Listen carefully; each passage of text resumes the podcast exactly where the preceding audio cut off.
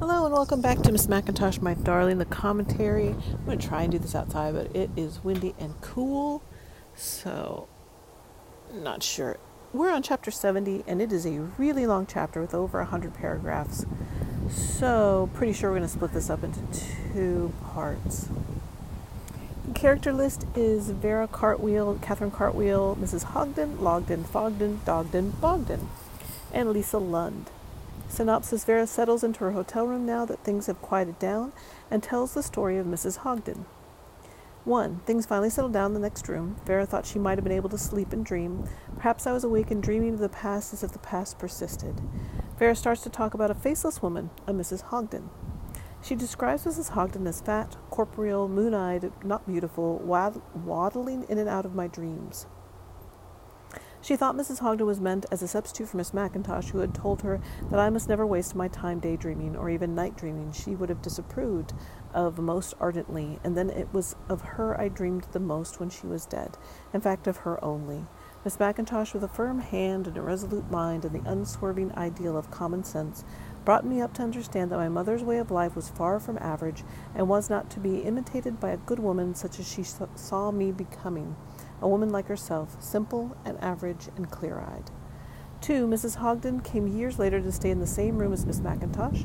Miss McIntosh wanted Vera to be brought up as a kindly extrovert. Introversion was something she simply could not bear. Three, Vera swears she never saw Mrs. Hogden, only heard her behind her when she wearied of Miss McIntosh, whom I had seen with terrible clarity. It was a trick of my imagination, the substituting of the one for the other. She says Miss McIntosh and Mrs. Hogden are completely different. 4. Catherine, Vera's mother, has a young companion named Lisa Lund. Lisa Lund took Vera's place when carrying a large suitcase I escaped from my mother's house. Lisa describes Mrs. Hogden as a fat old woman of dubious character, a shoplifter, or something equally vicious. Lisa Lund was a physicist who was working with Catherine in order to pay for her own mother, who was poor and mad and dreamed that she was rich, even as my mother dreamed that she was poor. Lisa Lund prided herself on seeing immediately through Mrs. Hogden's pretensions. It is too cold. Okay, hold on. Let me see if I can move inside. Oh my gosh. And I gotta get my boy inside. It's too cold, isn't it? We should go inside. Come on, let's go inside. I wanted to have my kitty outside with me, but it's too cold, so let's go. Come on. You know you can walk on a harness. Come on. Yes, you can. That's a good boy. Go on. Yes, I know we're going back inside.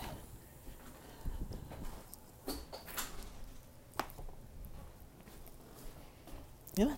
Let me take off your harness. There. It's magic. Uh, don't bite. There. All right, go play. Go do what you want to do. Oh, I even took a cold drink outside. It's hot in my house. No, no, no, no, no, no, no, no. You, get back.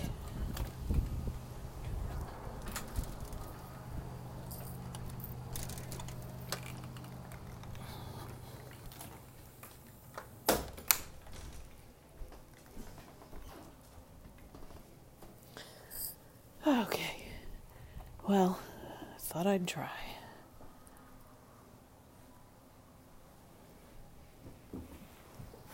Okay. While Vera was gone, Mrs. Hogden showed up with all her things piled into a two door Ford which died as soon as it reached their driveway. Mrs. Hogden said she was a math teacher. Lisa Lund could tell she was a shoplifter that her sister watched out for in the 10 cent store. I give a big thing of 10 cent stores, so I'm gonna. Oh, goodness. Okay, play with my shoe. Okay, I put a lot of information about 10 cent stores, but so I'm going to cut that down. Okay, a 10 cent store, which goes by a variety of other names in the U.S., was first established by Frank Winfield Woolworth, who had been who had seen the success in Michigan and Western New York of nickel stores, where everything cost five cents. Our equivalency today would be five and below in the U.S., which is not five and below anymore, I don't think. In 1879, Woolworth opened his great five cent store in Utica, New York, and it was his later success and expansion of that format as the W.F. Woolworth Company that would create the American institution of the five and ten cent store, five and ten, five and dime, or dime store. Okay, I'm going to leave it there. I added a lot more information about that. Which I don't, which is although very interesting, I'm not sure we need.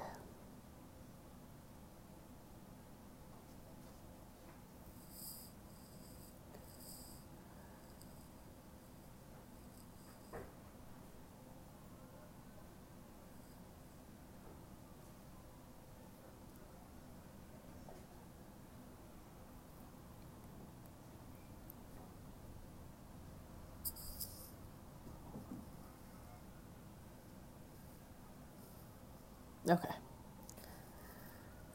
A small side story is of a man Lisa Lund's sister caught shoplifting egg beaters in order to be closer to his dead wife. His attic is full of his attic was full of egg beaters.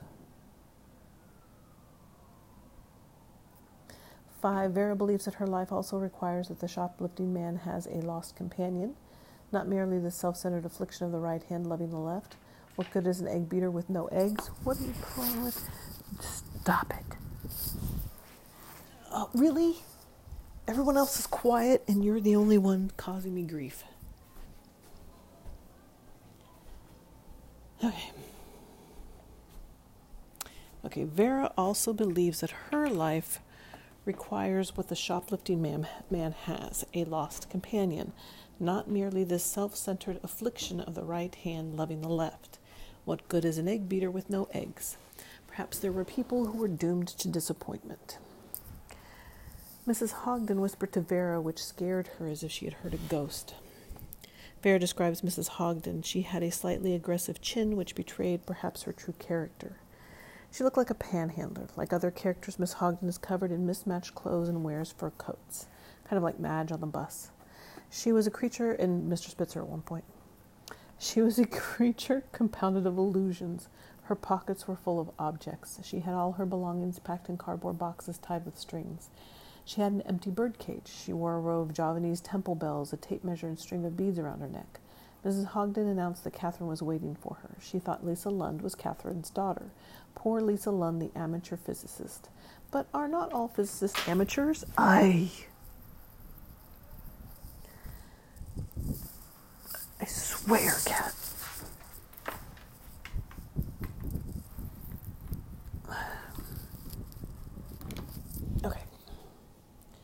So this one was a really cool line um, that I thought of that uh, Lisa's an amateur physicist, but are not all physicists amateurs, meaning all physicists are amateurs, amateurs compared to God, somebody who created the whole thing and they're just trying to figure out what he created.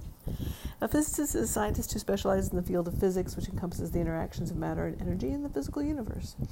Physicists generally are rooted in the root or ultimate causes of phenomena usually frame their understanding in mathematical terms. Physicists work across a wide range of research fields from practice particle physics to encompassing the whole universe.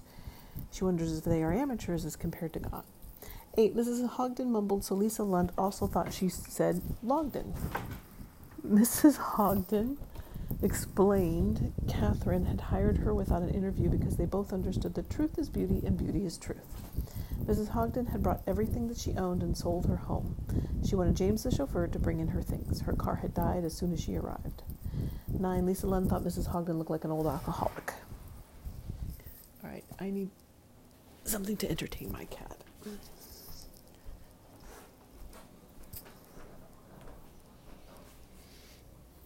And preferably something quiet.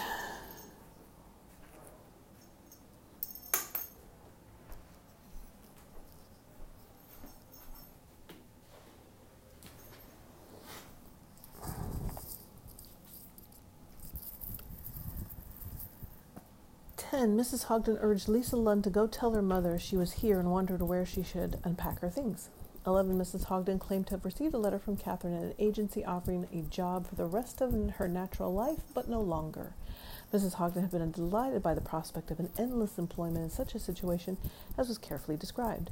She sold the Dutch windmill, which was her home in Upper Long Island, and brought all the personal items she could carry.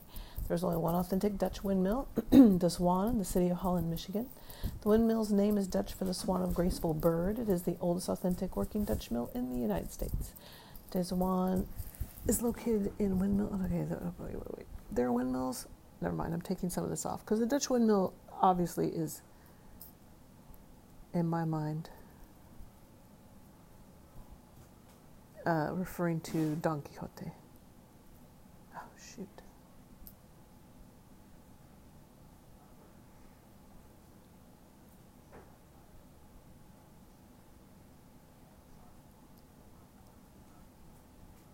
There are windmills in different parts of the U.S. Yeah. Uh, let's see. In this case,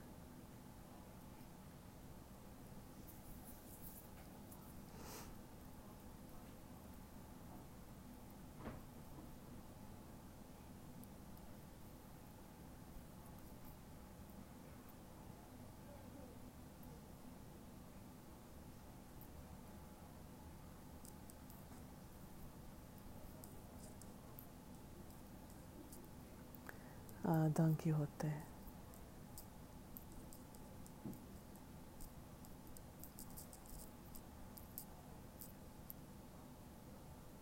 Mrs. Hogden said of her decision, The longest life seems short, she smiled. Hers was perhaps the gift of prophecy.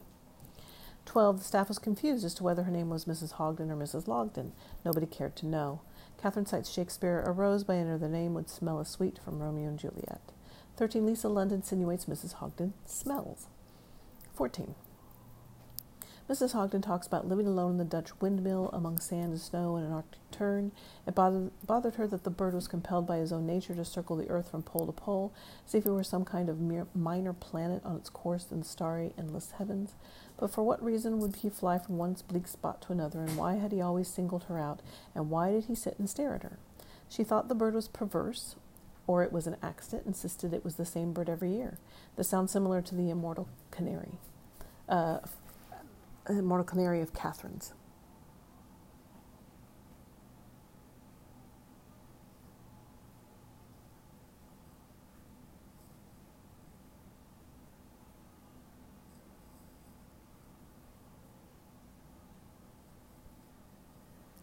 The Dutch windmill was isolated, so Mrs. Hogden was very excited to receive Catherine's letter, offering her or a woman like her a job for the rest of her natural life, but no longer, why it had seemed a solution to her problems to come as quickly as possible before it was too late. She hurried to their house and was not followed by the bird. There was a naughty child who threw snowballs at her. She had traveled from the coast inland and back to the coast to reach their house. Mrs. Hogden thought it was wise that Catherine had black curtains over all the windows facing the ocean. Who would want to look at the ocean? Mrs. Hogden picked up a blackboard and chalk on her way to the house, which my mother had instructed her to bring for their first lesson in arithmetic. Two and two always making four. That was all my mother wished to be taught over and over again, since her last companion, a young physics teacher, had confused her most shamefully and ought to be ashamed of herself. Catherine is speaking of Lisa Lund. Now the sick room was to become a classroom, and Mrs. Hogden was supposed to start teaching right away. She needed tea with a peppermint dissolved in it, which actually sounds really good. They would then have their first lesson in addition. Mrs. Hogden predicted beaming, or they could begin with subtraction. 15. Mrs. Hogden tells Lisa Lund a math world word problem. If Farmer Brown had four apples and you took two apples away from him, dear, dear, that would be unkind. How many apples would Farmer Brown have left? There is no Farmer Brown, of course. There must you must first imagine him. How many apples he has, has not, how many you take away from him, and those he has not. Dear, dear, Mrs. Hogden asked for real apples in order to make her demonstrations visual education being so progressive. 16. There is a problem with Mrs. Hogden being there because Catherine does not remember inviting anyone to teach her arithmetic, declaring that she had never heard of such a person and had certainly made no arrangements with her or any agency representing her. She was an impostor, a liar, a daydreamer, a thief. My mother had never written a letter to Mrs. Hogden in her life, and that was that. Catherine wanted her thrown out. Lisa Lund acted as a messenger because Mrs. Hogden was not leaving and knew so much of my mother's life, even her dream life. Catherine seems to have dictated a letter in a rhapsodic mood.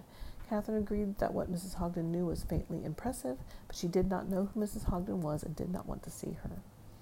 17. Mrs. Hogden claims to have a letter proving who she is, but can't find it. She claimed to have descended from three signers of the Declaration of Independence. Oh, shoot.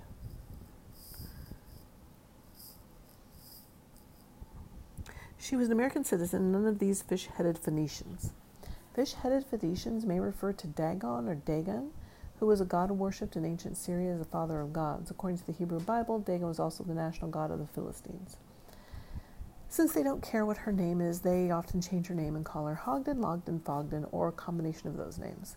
Mrs. Hogden wonders about Mr. Rez Takama. She said he was a delightful gentleman who was going to learn math with Catherine. Catherine warned he was shy and might not speak but only cough. Apparently, Mr. Rez Takama was also allergic to face powder, which Mrs. Hogden wore a lot of.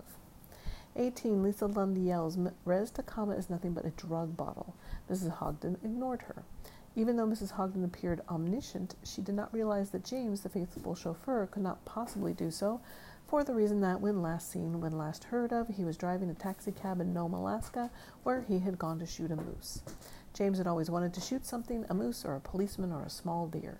He used to shoot rats at the Boston City dump a long time ago.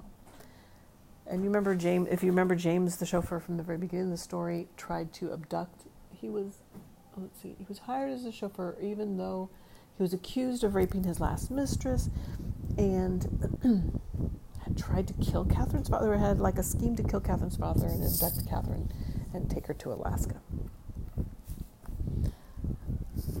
And then I don't know, I think there's some illusion that he would have done away with Catherine there. Like, he's not a nice guy.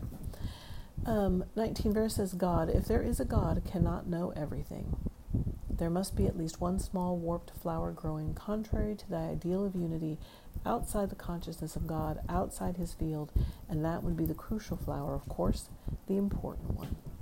20. Mrs. Hogden thought everything was perfect, ideal. Everything was simply divine. She recognized the house from Catherine's description. 21, Mrs. Hogden was expecting this wonderful job with room and board paid. There were no expenses. She would receive a salary, and her funeral would be paid just for teaching math. She was thankful and could see herself living here to a ripe old age. Mrs. Hogden was thankful for everything, especially her college degree. Mrs. Hogden hoped that Lisa Lund was impressed. Mrs. Hogden was a graduate of the Rhode Island State Teachers College. She had the document but couldn't find it right now. Rhode Island College was established in 1854. 22. Mrs. Hogden says she is going to like living here and she's always wanted Social Security.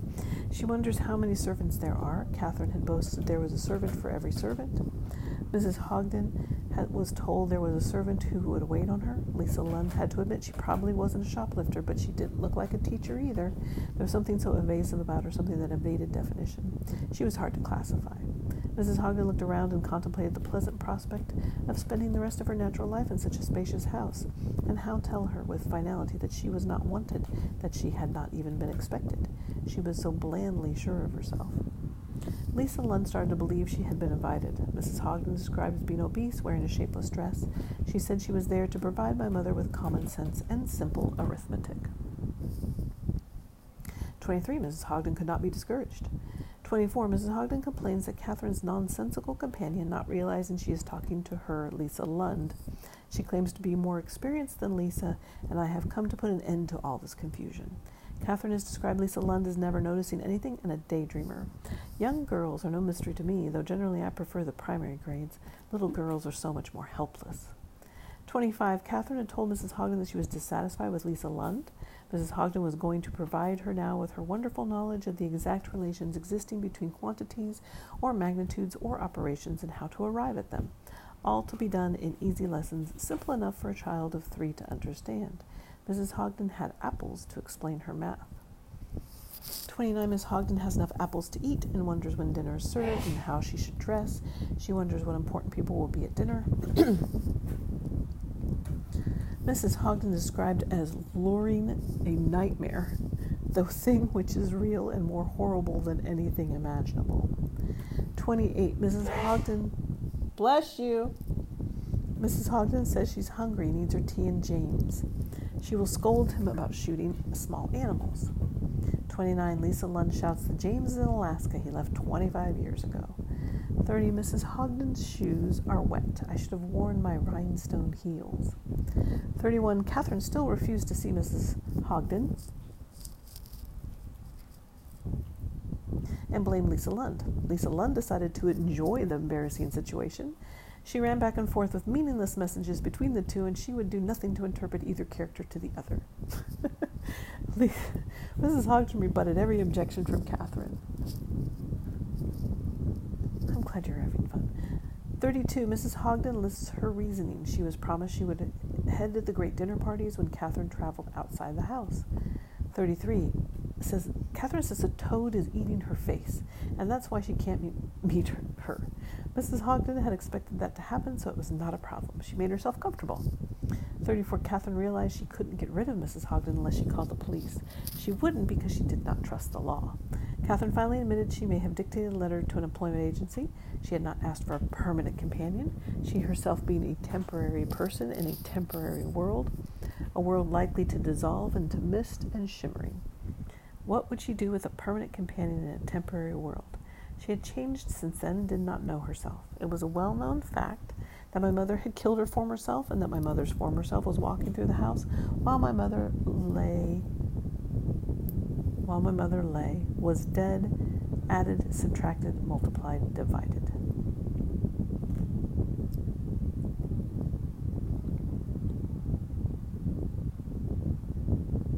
oh i see what i want to do there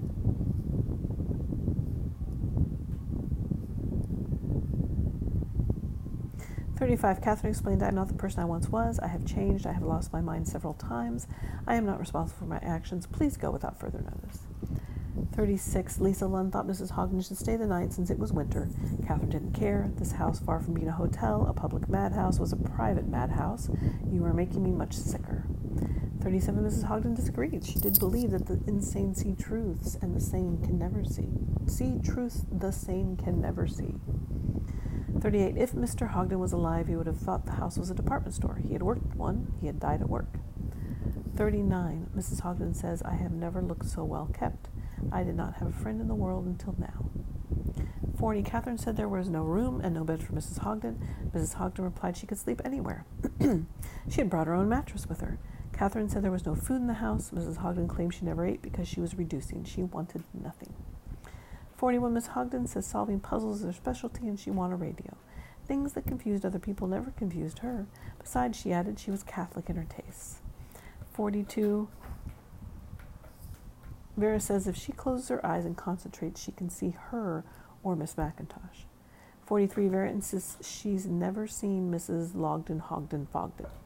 Only Vera and the servants went to Mrs. McIntosh's old rooms, so perhaps I could be forgiven if I confused the two women from this distance, different as they were. Everybody is lonely. 44. Mrs. Hogden was assigned those rooms because since Mrs. McIntosh's disappearance, they were used for as a catch all for useless they were used as a catch all for useless or forgotten objects. Vera describes Mrs. Hogden standing there with eyes gleaming. 45. Vera continues describing Mrs. Hogden with rolling of loose, misshapen flesh, the wrinkled breasts hanging like bags of whey, the swollen stomach with the depressed navel, and then how her short legs seeming had grown, seemingly had grown together and were covered by a blue web. 46. Vera thought Mrs. Hogden seemed headless. 47. Vera thinks if Mrs. Hogden was a teacher, she should have been in paradise. Instead, she kicked the boxes and groaned.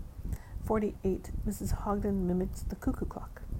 49. Catherine hoped by making Mrs. Hogden uncomfortable, she would leave. My mother, however, did not know Mrs. Hogden or her capacity for optimism. 50. Everything pleased Mrs. Hogden. She was always smiling and was comfortable whether talking or silent. She gaped at the gargoyles by the fireplace. She had, like them, a symmetry in her derangement. 51. Perhaps it was true that nothing could amaze her. Perhaps she was only amazed that she was not amazed. 52. Catherine realized Mrs. Hogden was parasitically occupying the house, and not as she would have liked, an apparition among many, a merely imagined being, still refused to be taught arithmetic. She didn't know what all the fuss was about was about math. She did not trust Mrs. Hogden. She was sure Mrs. Hogden was mad as a loon, for only a mad woman would keep repeating the same lesson over and over. Catherine became agitated and took enough dream inducing medications, enough to kill an ordinary person, but she was not ordinary. Mr. Rez da Cama, the drug bottle, my mother's only permanent companion. 53. Catherine, when she was lucid, would ask about the household of Mrs. Hogden. She ordered $6,000 worth of slightly damaged Irish linen from a linen store that was going out of business again due to fire and flood. 54. Catherine was going to open a hotel that would admit Jews and Negroes. It would also admit seabirds. 55. By doing this, she would force Mrs. Hogden to pay. 56. This exhausted Catherine, she believed Mrs. Hogden was cousin Hannah. 57. Mrs. Hogden looked forward to meeting Catherine. Everything was lovely, ideal, and how she was having an even more wonderful time than she had expected. 58. Mrs. Hogden was only concerned about her bed but could not complain. She claimed to be a descendant of Daniel Boone, William the Conqueror, and Alexander Graham Bell. Daniel Boone was an American pioneer and frontiersman whose exploits made him one of the first folk heroes of the United States. William the Conqueror was the first Norman king of England, reigning from 1066. Oh, I'm going to put that.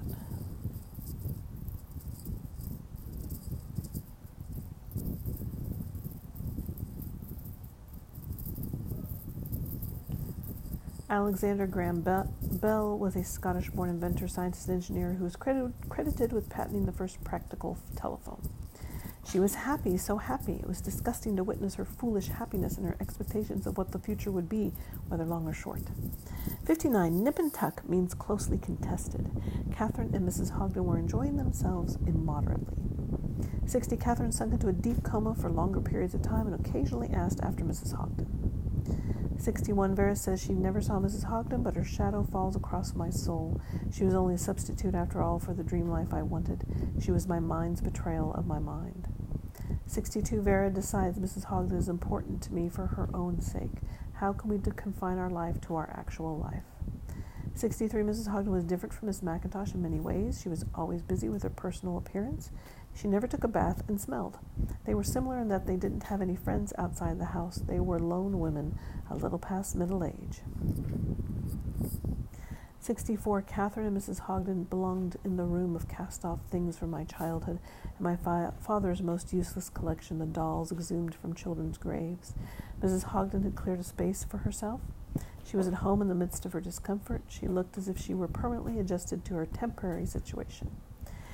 She was physically opposite of Miss McIntosh. Neither were popular, but Mrs. Hogden did not think of herself as a servant. She acted as if she were when she envisioned herself as being the mistress of the house, at least a close personal friend of the hostess, who was temporarily indisposed. 65. The servants thought, who was she to give herself airs? Let her find out for herself that Mr. Cama was a drug bottle. 66. Mrs. Hogden was not puzzled by this treatment. She ate in the dining room and dressed and undressed, but that showed the dirt which had gra- been ground into her back. Such a woman, vain when there was no audience, could never complain of being neglected. The dining room table was always set for twelve persons, and she never once asked who they were or why they had not appeared. Mrs. Hogden was happy and acted as if she owned the house. 68. Mrs. Hogden took long tours through the house, guessing the cost of things. Expansive, waddling, unamazed, Mrs. Hogden would explore every room, touching every precious article, leaving her fingerprints upon the whitish dust, with a sigh to think that there could be so much beauty in desolation itself. She picked up a back scratcher and took it back to her room. 69. Mrs. Hogden would scratch her back for hours. Her face wore an empty, blissful, ludicrous expression. She played the radio that she won by solving a puzzle all the time. She was surrounded by dead flies. Vera thinks the radio's voice as her ver- Vera thinks the radio's voice is her version of Mr. Rez da Cama.